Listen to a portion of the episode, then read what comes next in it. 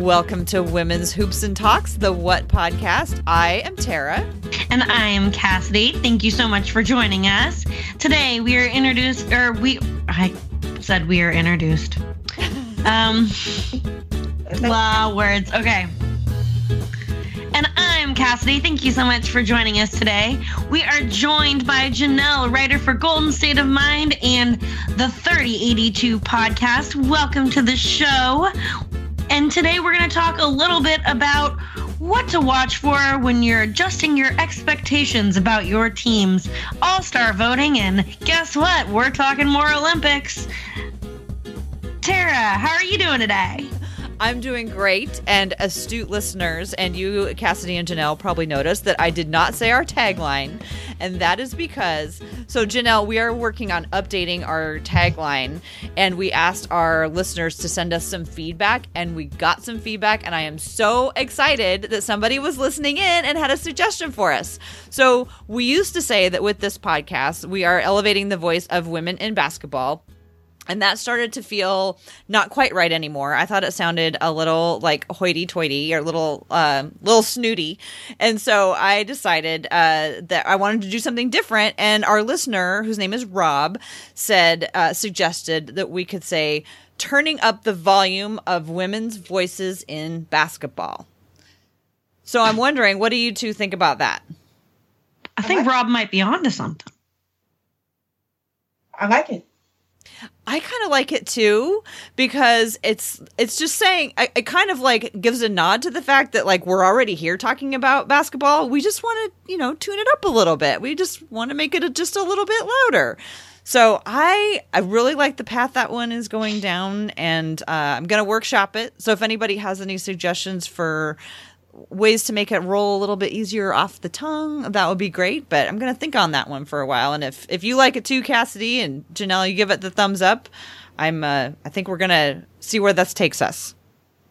Thanks, Rob. Yeah, thanks for writing. It was so exciting. Yeah. Got an email. Woohoo. Oh, by the way, where do you think that email came to, Cassidy? Um, I think it came to hoopsandtalks at gmail.com. We love email. um, we just love it so much. So today we're going to get things off with a little bit of an icebreaker. And today we're thinking which NBA family dynasty is your favorite? Who wants to get us going? I don't even know if mine counts. What is yours? so I'll start it off.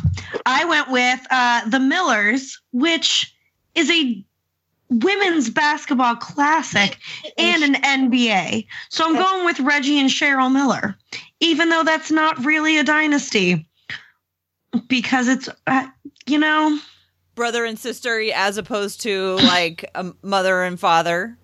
I don't. I mean, that's a pretty powerful NBA family. I mean, we're making up the rules as we go along. you think it should count, Janelle? Yeah, I do. Yes, I do. Because Cheryl is very in, was and is very influential in women's basketball. mm-hmm. And Yeah. and Reggie, you know, even though he hasn't won anything, but you know, he he really put the Pacers on the map and he's still, you know, around the game broadcasting with TNT. Mm-hmm. Definitely made his mark. And that he and Webber together irks my nerves, and I put it on mute every time I um, watch a game of where they're broadcasting. But oh, Red means well. How about you, Janelle? Do you have a favorite NBA dynasty? You already know. I thought I might. The Curry family, could it be? Yes, yes. yes. Tell us how you became a fan of the Curry dynasty. I mean, you know, they're they just, you know, just regular people. You know, at the end of the day, you know, they they don't put on airs or anything. They they just are who they are. You know, um, Also, really good at basketball. yeah, really good at basketball, but you know, but off the court they they're just regular, just re- just reg- regular folks. Well, my favorite NBA dynasty, I have a couple, and I think that yours should count, Cassidy, absolutely, because I actually went as honorable mention with um of a mother son combination. Um, Pam McGee, mother of JaVale McGee, was, and Imani, and Imani in the WNBA.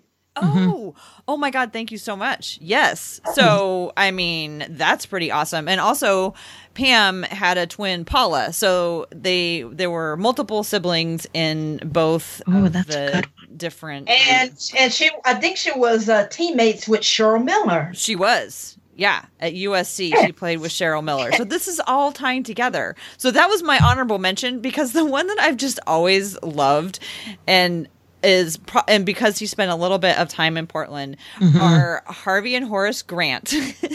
um and I always was like, you know, Horace was always off winning championships. And of course, Portland got Harvey because that's just how things always go. But I always thought it was so great that it was Harvey that was the one who had all the children. So he's got f- at, at, at least four sons who play basketball and he has a, uh, at least one daughter but the three of the sons have actually been uh, professional basketball players so I think it's pronounced Jerai, J E R A I. Jerai plays overseas. Jerami, of course, plays with the Nuggets currently. And then Jerian, he had four years in the NBA. He went to Notre Dame with Pat Connaughton. So I just always thought that the Grant family uh, was fun. And I just thought, you know, that's a lot of basketball players in one family. That is. Plus, I just have a thing for twins. I think those are really fun. Awesome. Well, that was fun. It's like it's it's so funny to me, like because it's so rare to make it to the NBA. It's so hard, and then you watch families do it, and you're like, "Whoa, that's There's a lot of dedication right there." I, I, just always appreciate it. Everybody's moms driving to all those games and feeding everybody. And you know, it could be the dads too. I, you know, because I'm a mom and go to the moms, but I'm sure like all the family members are contributing to driving everybody around and making sure everybody's fed and in the right place. But I just the logistics of having that many people play at that high a level is just I can't even wrap my head around it.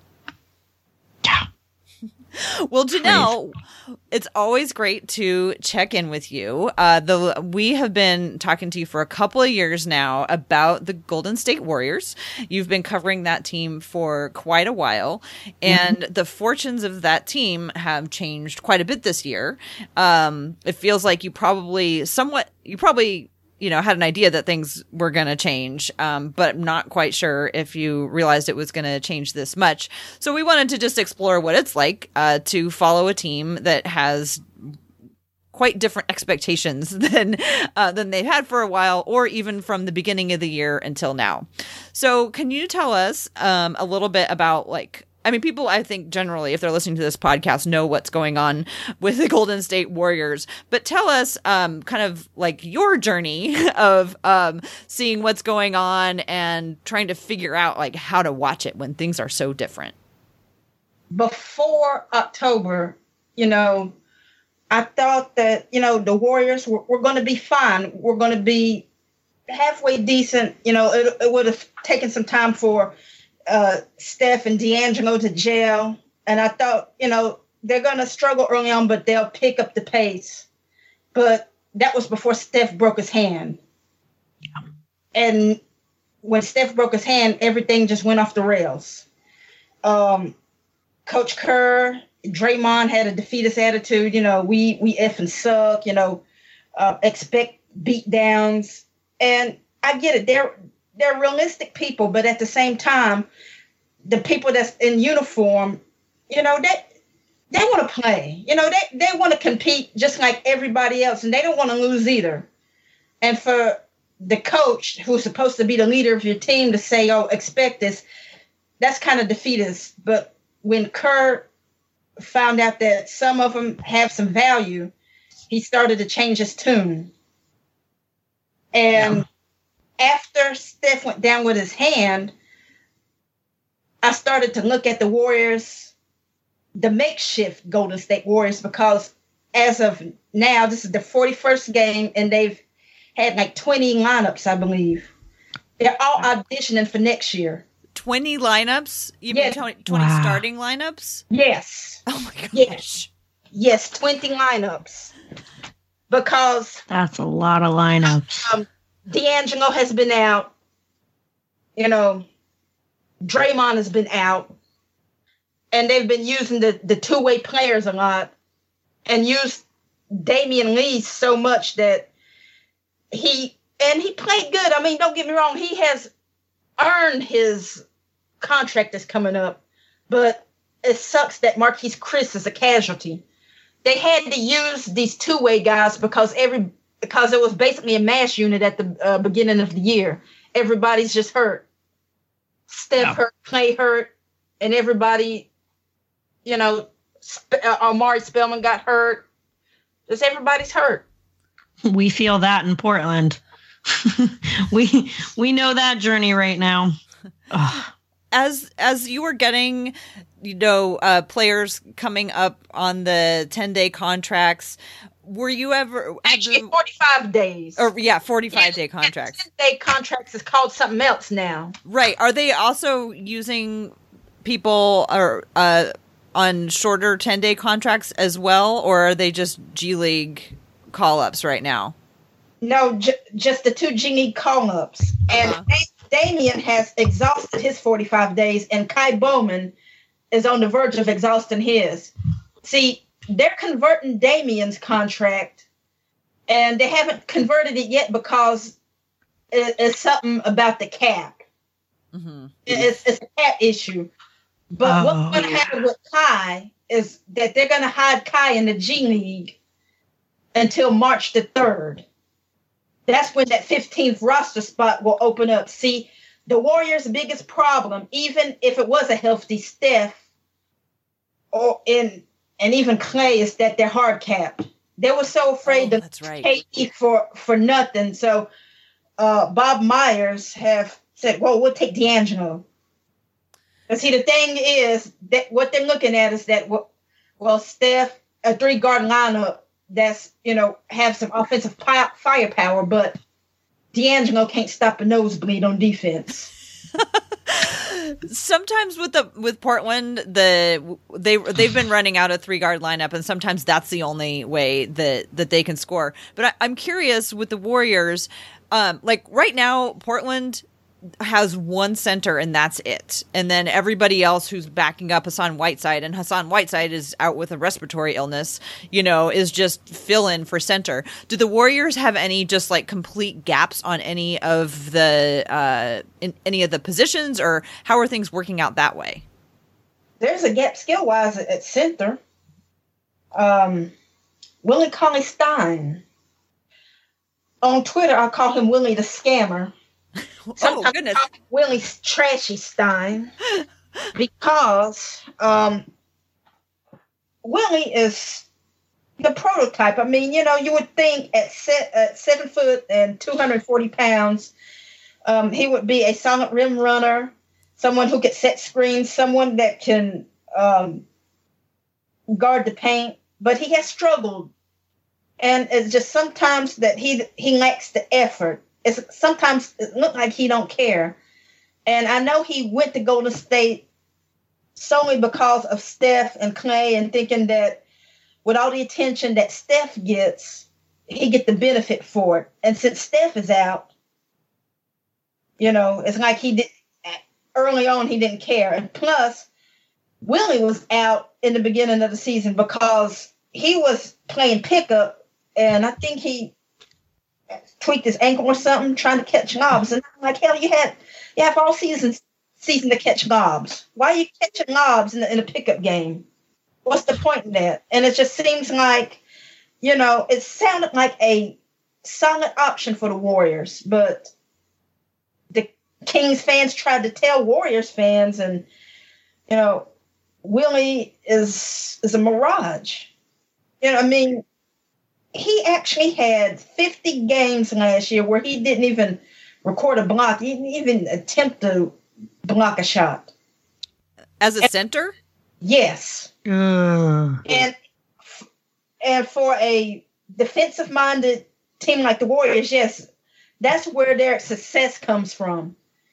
You would think that, you know, he he would kind of get it, but he's been hit or miss more often than not miss. Yeah. And now he has a player's option, and the only way that we can get rid of him is to trade him. But I don't even think we will get um, fabric softening it for him now. oh well, how are uh, Golden State fans doing with this this season being the way that it is? Well, they're trying to make the most of it, you know, uh, tanking. You know, they figure, well, it, this is a gap year, and we're, we're getting a top five pick or whatever, and they've embraced the tank. I haven't embraced the tank. And that is because there's been quite a few games that the Warriors could have won. Yeah. They could have won against Milwaukee the other night. Yeah. They could have won tonight against Memphis, but they couldn't buy a butt basket on credit. Mm-hmm. It's just it's just always something that gets in their way. Sometimes it's the substitutions that get in the way.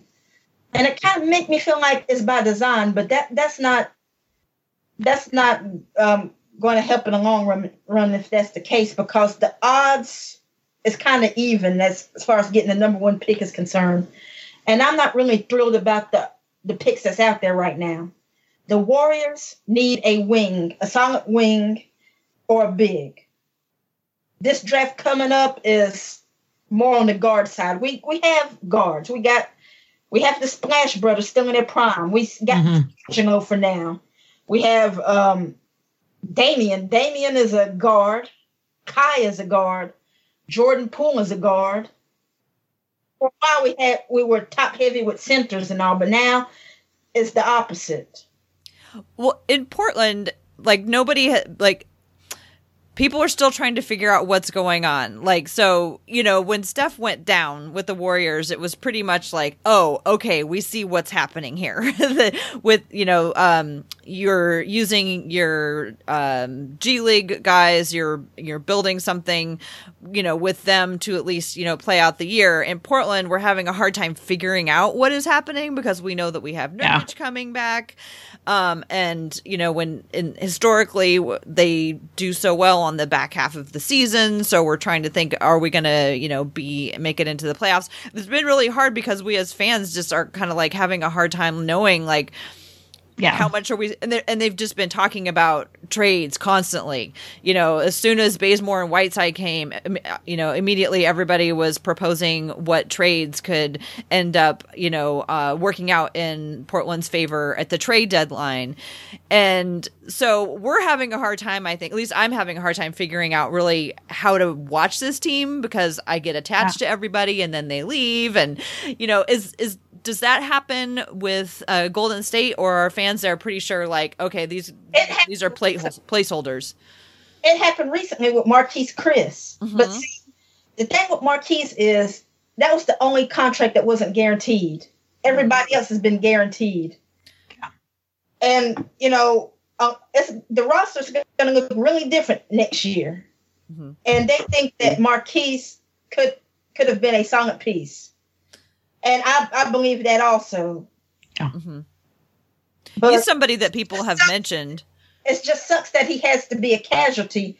What they could have done with Damion was to, you know, hide him a little bit until March, or try to get an injury exception for Clay or Steph. Because why would they come back?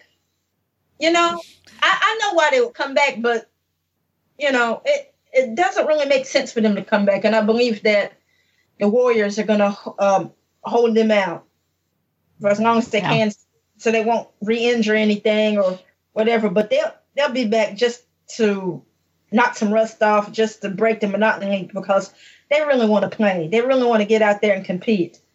Contrary to what the haters uh, believe, you know, a lot of people think that Steph had faked his injury. What?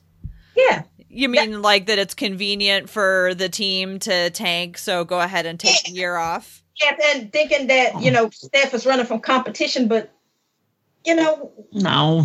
What I mean, picture this. How can you imagine Steph running up to Baynes saying, I want you to land on my hand and and break a a metacarpal And how is it going to tell doctors that, hey, put three pins in it too to really make it real? I mean, Yeah. people are so consumed with their hate about this man. It's just really just ridiculous. And uh, the injuries may be the same. You know, Gordon Hayward sh- uh, messed up his hand. Westbrook messed up his hand in the preseason, but Mhm. and my and Embiid has also. Even Damian has. Ligaments are different than bones. Steph's Yeah. injury was close to a joint. The Mhm. rest of them might have been ligaments. So, and they want to be as cautious as they can. And they're not, they're not even thinking about rehabbing and getting the feeling of the ball. Steph had this cast and kind of remind me of um, Mankind. You know, the, the wrestler. He had mandible claw. I know Dame. I know Dame know about that. yes, definitely Yeah. does. I, I, like the Attitude Era too. You Mhm. know, I I used to watch wrestling as well. So when I found out that Dame did and also have a colorway after my favorite restaurant. I'm like, oh, okay.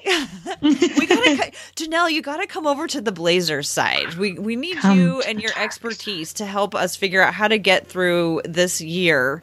So you should just you know come on over to the Blazers side while Steph is you know getting better. We don't want to because I understand nobody wants to rush him back. This is not the year for him to rush back, right? It's not the year for him to rush back, but he wants to come back at the tail end just to knock some rust off. And plus, he had a bad start. You know, four games in, and he struggled. And Mhm. what could have been, I mean, he, he could have turned it around like Harden did. Harden Yeah. struggled. But I I guess that kind of left a nasty taste in his mouth. And plus, he want to uh, be ready for the Olympics in August or, or whenever that is. this summer. Um, uh, so what kind of things do you watch for in the young players to try to figure out are they improving? Are they people we want to see on our team next year?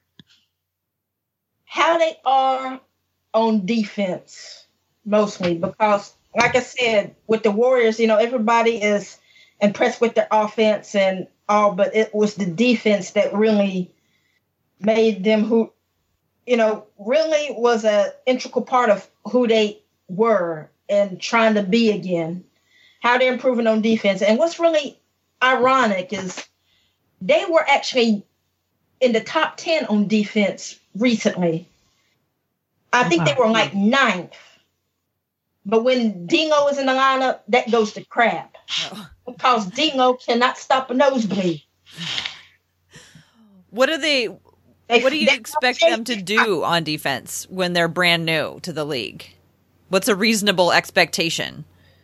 Well, with the way that the league is now, I, I expect them to be able to switch, especially on the pick and rolls. Okay. And also, uh, since the Warriors, you know, for most of the five year run, have um, struggled on protecting the paint, you know, helping the block shots, hmm getting in the passing lanes, but mostly switching. hmm Yeah, there's a lot of that going on in the league. All, all of the, I mean, all of the league do some do some switching here or there. hmm Mhm.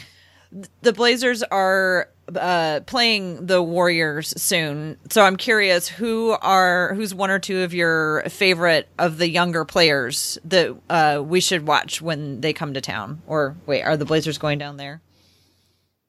I think the Blazers. I think they're The Golden State's coming up here. yeah. Yeah. So who who's one of the one or two of the young players that you really like? I like Omari Spellman, and I didn't at the first of the year because I thought that you know he was lazy and you know he had this reputation that preceded him in Atlanta. But what I didn't know what was behind it, he had he ate his pain.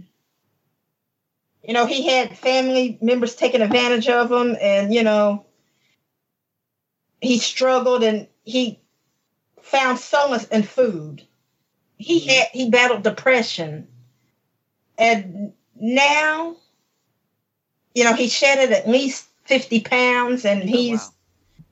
he is improving. He really wants to win, Uh-huh. and he's really earning his minutes. He's actually starting center now. Oh, Scammer's on the bench. Wow. Well, that's awesome for him. That's it's good to see a player that's able to kind of make those strides and you know, get to play the game they love and then get to see more joy come from it as they develop as a person and a player. So, we'll definitely have to watch for him I- when they're in I town. Out for uh, Eric Paschall. Mm. Mhm. You know, Oh, I think he- we felt his impact last time we played. Yeah, he was, he was really solid. He was he was really solid in the beginning of the year. I mean, he was getting a lot of minutes and being thrown into the fire, but for whatever reason, Kerr hasn't played him much, Mm. and it's kind of made him regress a little bit.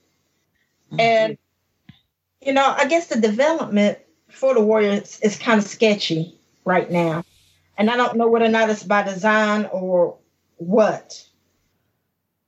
Well, I mean, you'd think that they'd want, even if the they didn't plan on keeping the players around, that they would want the to develop them so that um, They if they're trade 'em. going to trade them, yeah, that they would make sure that they can, um, you know, go off and be a, a contributor to another team, and so they can get somebody back. But maybe they were just kind of caught off guard, and their staff isn't really a training staff as much as it could be, or couldn't be, might not be built to be a training staff as much as it has been built to be a championship winning staff over the last several years. Yeah. Could be. Well, it's uh I look forward to seeing what happens the next time these teams meet. You know, it Blazers have really been in kind of a tailspin largely because they just simply don't have enough people to play all the positions. Um but they still have Damian Lillard and as long as they have Damian Lillard, there's always hope. J two. Yes, They and they have CJ too. And and you guys have Carmelo. What do you think about Carmelo in Portland? I love it. Yeah. Because, you know, people have put him down, criticized him for whatever reason. Um and I'm just glad to see him back in the league, league and seem to be thriving. You know. I would like to see Jamal Crawford back. Yeah, we're loving. I mean, I'll, I c- I don't I can't speak for both of us. I'll let Cassidy speak for herself. I'm Yeah. I'm totally into Carmelo. I was not that into him until he came, but now that he's here, I'm like this dude's awesome. He Yeah. fun to watch, good teammate, and considering everything else that's going on, I'm like totally happy that he's here. And I think Yeah. I think he takes a little pressure off of Damian. Like Damian can handle everything that is piled on him, but to not have to handle everything all the time, um, that's got to be uh, nice. And CJ also has always been, you know, a great uh, supporter, but to just have a little bit of a release valve of pressure, both in games and out of games. What do you think, Cassidy? Yeah, I'm I'm with you. It's it was it's been a hard season to watch a lot of games sometimes for the Blazer fans, and so I think Carmelo has kind of injected a new level of fun and excitement to the game. I think it helps not completely wear down Damon CJ so much, um, even though we are seeing them play a whole lot of minutes right now. Uh so it it's it's fun. I take back a lot of the things I've said. I think he's great now. so it's been fun to kind of get to know Carmelo as a Blazer versus Carmelo as the mythical creature of the NBA. I think I don't know. I don't always deep dive into players until they get to be on my team. So it's it's fun to see them uh, and learn more. Absolutely. So All Star break is coming up. Uh, anybody doing some All Star voting? You want to share? Who are you voting for for this year's All Star game? I haven't voted for anybody to be honest. I haven't, I haven't even cast a ballot. You could vote for Damian. I mean, come on. You can do that, right? Right, but I haven't I haven't even cast a ballot for anybody yet. That's fair enough. Tara, who are you We'll voting for? you. well, um, I have been voting regularly for Damian and CJ, but then I decided I should probably figure out who I would vote for if I was going to do a full slate. So Mhm. oh, even the All Star voting is so hard because I have a really hard time voting for anybody who's not on the Blazers. So I say many of these with great pain. Um, so obviously Damon CJ, and I know logically there's probably other guards. You know, there's like James Harden and all these other guys. who- Logic's not part of this. right who are you know better than CJ but I don't care. CJ has been working away like you know working so hard. I really want to see him play in an All-Star game.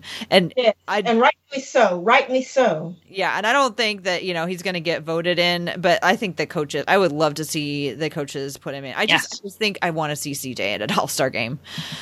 And then the backcourt, oh, it just pains me so much. Um, oh god, I don't even want to say it.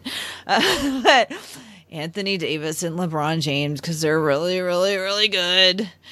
And I think my final spot and I know that he hasn't had a that great of a start to the season and I can't believe I'm like um standing up for him, but I think Jokic cuz the dude is so talented and he's so unique and I I think guys who are unique I really like to see in situations like this. Mhm. That's my That's fair west. enough. And then I'll go really quick over my east and then you tell me yours. So in the east, Bradley Beal and Trae Young. I just love watching Trae Young. I think he's so much fun. I don't know if he's like the new Devin Booker or what, but he's just super fun. And then in That's um comparison. Why would you compare him to Devin? Because uh, well, just like the just massive scoring all the time. And you know, yeah, playing for a team that's not great, and like, I mean, with Devin Booker all those years, I was like, is he really like? Why is he scoring so many points and their team is so bad? And then it finally, it was just like, okay, that's just how it is. And you know, this year he's shown that he is um, a little bit more than that. But for a long time, it was just like Devin Booker score, score, Devin Booker score. Um, so yeah, Devin Booker and Bradley Beal, and then in the front court, um, Pascal Siakam. Love watching him. Giannis, Giannis. and then Joel Embiid. Just because, like, I feel like I should. Like, I, I, he's so dominant and he's just so good. But if there was somebody else, I don't, I don't know. I was very conflicted on that one. But those are my those are my all star votes. At least for now, things could change. That's the nice. Mm-hmm. That's kind of the fun thing about being able to vote like every day. you don't Yeah. have to just turn in one ballot. How about you, Cassidy? Well, since I believe that it's stupid that fans vote for the All Star ballot, um, I just like to uh, exemplify that stupidity that I Right think on. that fans like to show when they're voting for All Stars. So in the West, I vote for all Blazers. So let's go with Damian Lillard, CJ McCollum. Um, and you know what? I don't really care that he hasn't played a game all season because I voted for Nurkic because you know what? That's what NBA fans do when it comes to All Star voting. Um, I also voted for Zach Collins. He's barely played, but you know what? I want to make a point here. I want players to vote for the All Star game. I don't want fans voting. I want fans to vote for categories, players to vote for the game. So, rounding it out, gave Whiteside a vote there. And then when I go to the East Coast, I was like, hey, who are some players I like? Um, Wesley Matthews, duh, got a vote from me. Allen Crabbe, got a vote from me. Meyers Leonard, you know I'm voting for you, buddy. Um, I'm trying to think of who else I voted for Pascal Siakam because he's just so fun to watch play and he deserves it. And Giannis because it's so fun to watch play. But honestly, let the players vote. Players and coaches vote for the All Star game. We vote for the categories. It'd be so great. So Janelle, Cassidy had this idea last week, and I think it is very interesting that the players themselves would be the ones to vote for the people playing in the All Star game, and then fans would vote for like who gets to be in the dunk contest and who gets to be in the skills and the three point contest. What do you think of this idea? I like it. I like it, and it makes sense because fans vote. Sometimes fans vote stupidly. You know, Caruso got votes. Yeah. Um, Steph, even though I love him, that's that's my favorite player. I mean, him being injured, he, he even got votes. Mm-hmm. I mean, so I, I like that idea. I like the idea because the players play against these guys night in and night out, and the players know what these guys are about. You know, it's it's it's different. It's different. Well, and uh, And I, I think I will vote in the All Star. I think I'll I think I'll uh, do a petty vote. I think I'll be petty. who'd you who would you give your petty votes to? Ah, We won't hold you to him. you know since you know since Caruso got votes, I'll I'll vote. Sure, I think I'll vote for the whole Curry family, basically. Maybe. I don't Oh know. yeah, let's Yeah, get Seth. Austin, Austin, Seth. Austin, Seth, all of them. Oh, like oh yeah. that's right. Austin is Austin part of the is family too. all of them. If, if I feel like being petty, Yeah. well, um, I did. So uh, one of the ideas that uh, we kicked around was that the p- uh, players in the West would vote for the East Coast players, and then the pe- players in the Eastern Conference would vote for players in the Western Conference. I think that I, I think that is interesting. I I think re- it's interesting. Yeah, And you can't vote for yourself. You can't vote for your teammates. You're just forced to vote for other players that you've played against. I came That you know. one. There's one major flaw to that, and that is what if you just voted for like the people at like the very bottom that you thought. So like. Mm, yeah. Like I'm a West Coast player. Well, I want the East Coast team to not be very good. So I'm going to vote for five guys that I don't think are very good. And then the guys in the East do the same thing. And so then we end up with all five players that maybe people don't really want to be seeing on either side. recently, I don't recently think- Dame, recently Dame has proposed an idea to have like a one-on-one tournament during All Star break. You guys feel about that? I would love that. I love the one on one game. It's so fun. It would be so much intensity, and I feel like it could carry over mini rivalries throughout the rest of the season, which I think could be so fun. Because I think if somebody just like just whooped somebody, they would be like, whoa, whoa, I'm going to watch out the next time we play. Like, I could see somebody going for it. Yeah, what I'm curious about is the rules because Yeah. they took away hand checking in 2003, and um, I'm I'm just wondering about the rules on defense. Will it be like the rules regularly, or will it be special rules just for just for this? For one on one, like, can you touch Yeah. them or can you? Yeah, can you- yeah. Mhm. If they're going to bring in hand checking, or um, uh, will they have the freedom of movement rule like they do, you know, now in regular games? You know, how how would that go? And how do we make sure it doesn't just turn into a dunk contest? Right. I I don't, know. don't I, I like it. Wait, Put money got- on it. we uh, we did get some listener feedback on our uh, on this discussion, um, and that came from Lisa.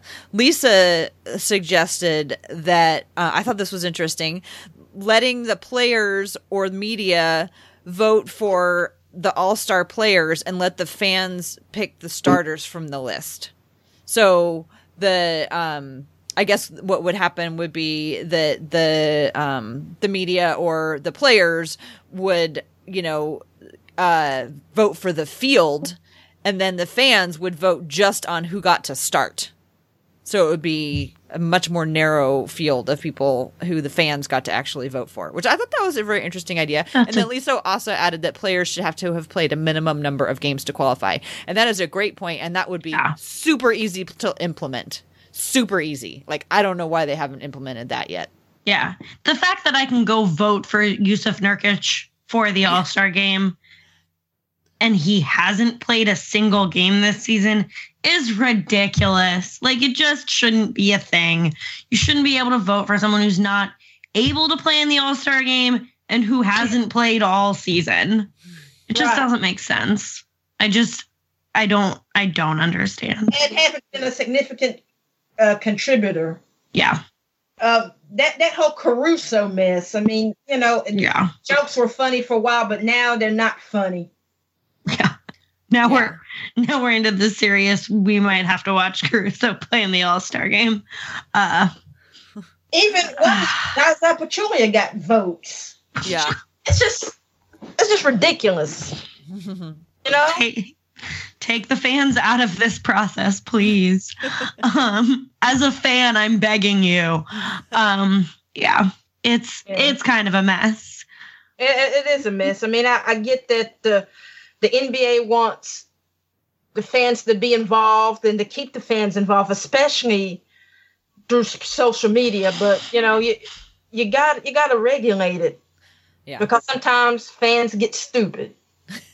Well, and sometimes fans just are stupid like me. Like every time I look up somebody on Yahoo or on Google, I accidentally almost vote for them for um for All Star now because when you go to Google, then their name pops up, and if you click their name, you're all of a sudden voting for them for All Star, which is super annoying.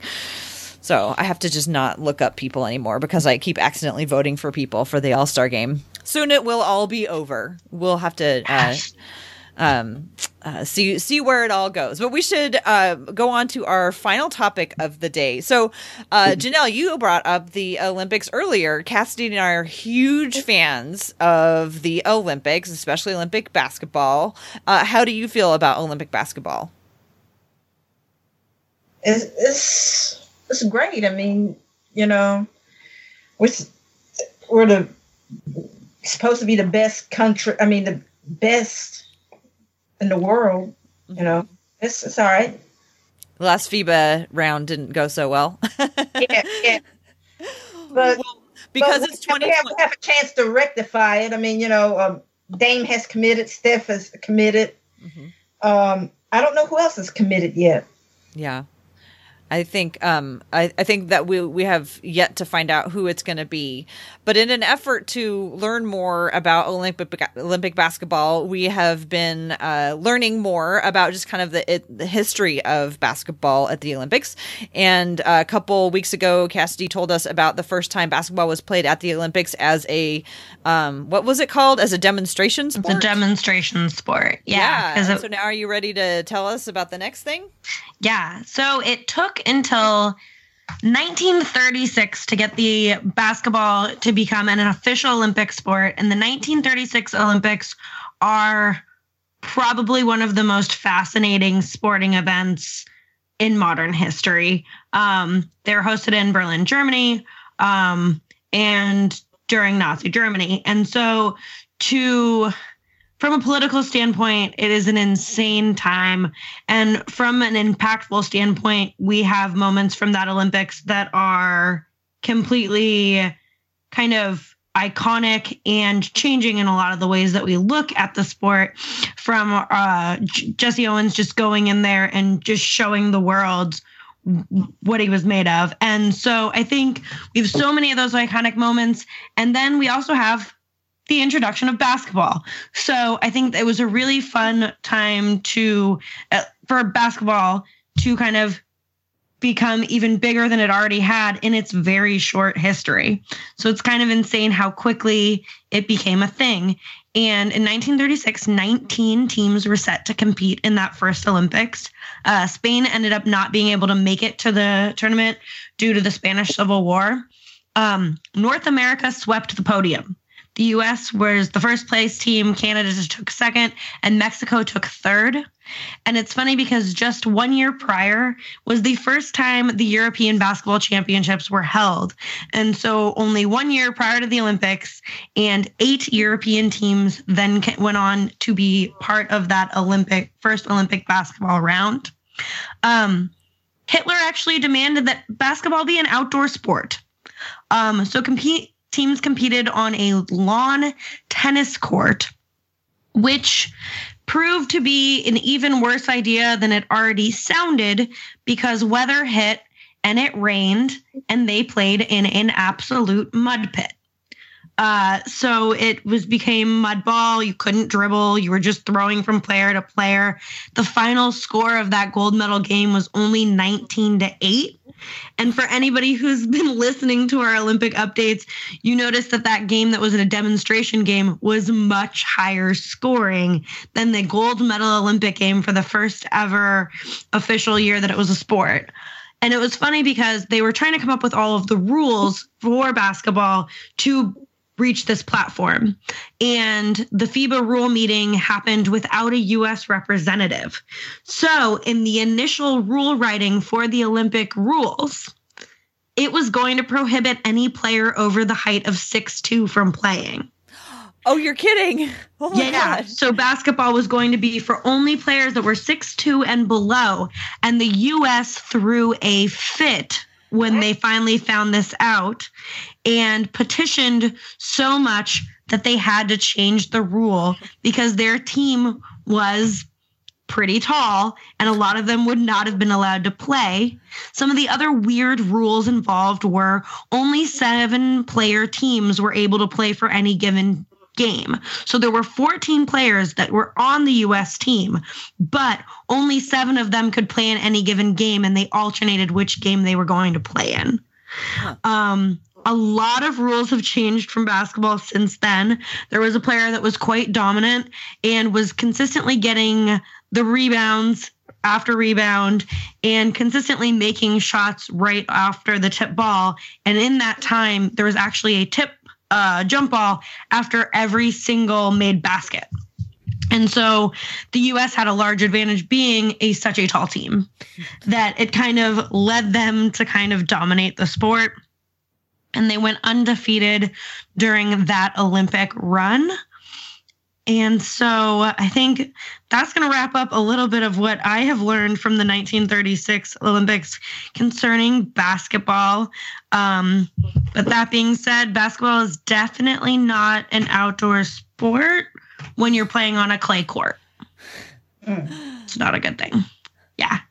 That's that's wild. I the um yeah, playing in the rain. And I re- I remember reading about that game and they just like stood and like held the ball. Yeah. and and just all they could do was pass because you couldn't dribble it. And so that was the only way to move it was to pass. Yeah things have changed a lot. The 36 olympics are so much so many stories about them. And um we will talk some there's even more basketball specific stories about the Mhm. 36 olympics which we will uh talk about in the future. But thank you for our latest olympic lesson so excited for the Olympics to start again. Um, Janelle, did you know that that uh, team that went uh, to to the FIBA, Carmelo Anthony volunteered to come and they said no, thank you. Yes, I did. I mean, how much could they have used him? They could have used him a ton. They A ton. He, they really could have. he can score. He still can score. He, you know, Yeah. he's solid. I also imagine those young players. Can you imagine if they'd brought Carmelo onto that team? The excitement of that group of guys just being like, wait, Carmelo Anthony is going to play with us? Like, I feel like that would have been life changing for some of those players. Yeah, that would have been. We're the biggest Carmelo Anthony fans now. I did a complete 180. just flung it around. I did. I did too. Well, ladies, we should wrap it up there. Janelle, it's been great talking to you as it always is. Uh, do you want to tell folks how they can find your work? You can find my work at uh, goldenstateofmind.com. You can follow me on Twitter under Janelle12. That is J A double A J A double N E double L E 12. And your uh, your podcast. And my podcast is 3882. Uh, I hope to have a second episode up as soon as I can, you know, get get a nice uh, recording, you know, get some recording software, you know, other than Zencastr. I mean, it, it works well for me, but not for my guests. So Yeah. I have to um, figure that out soon. The technology of podcasts is uh, not easy.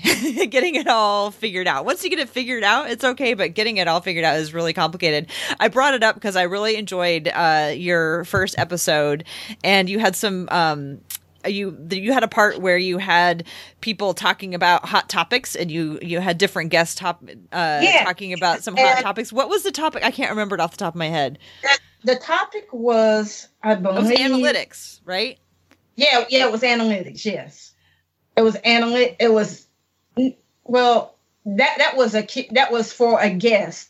okay The topic was about um, should the Warriors sign Carmelo? Oh, ha, Oh, That that was too it. late for that.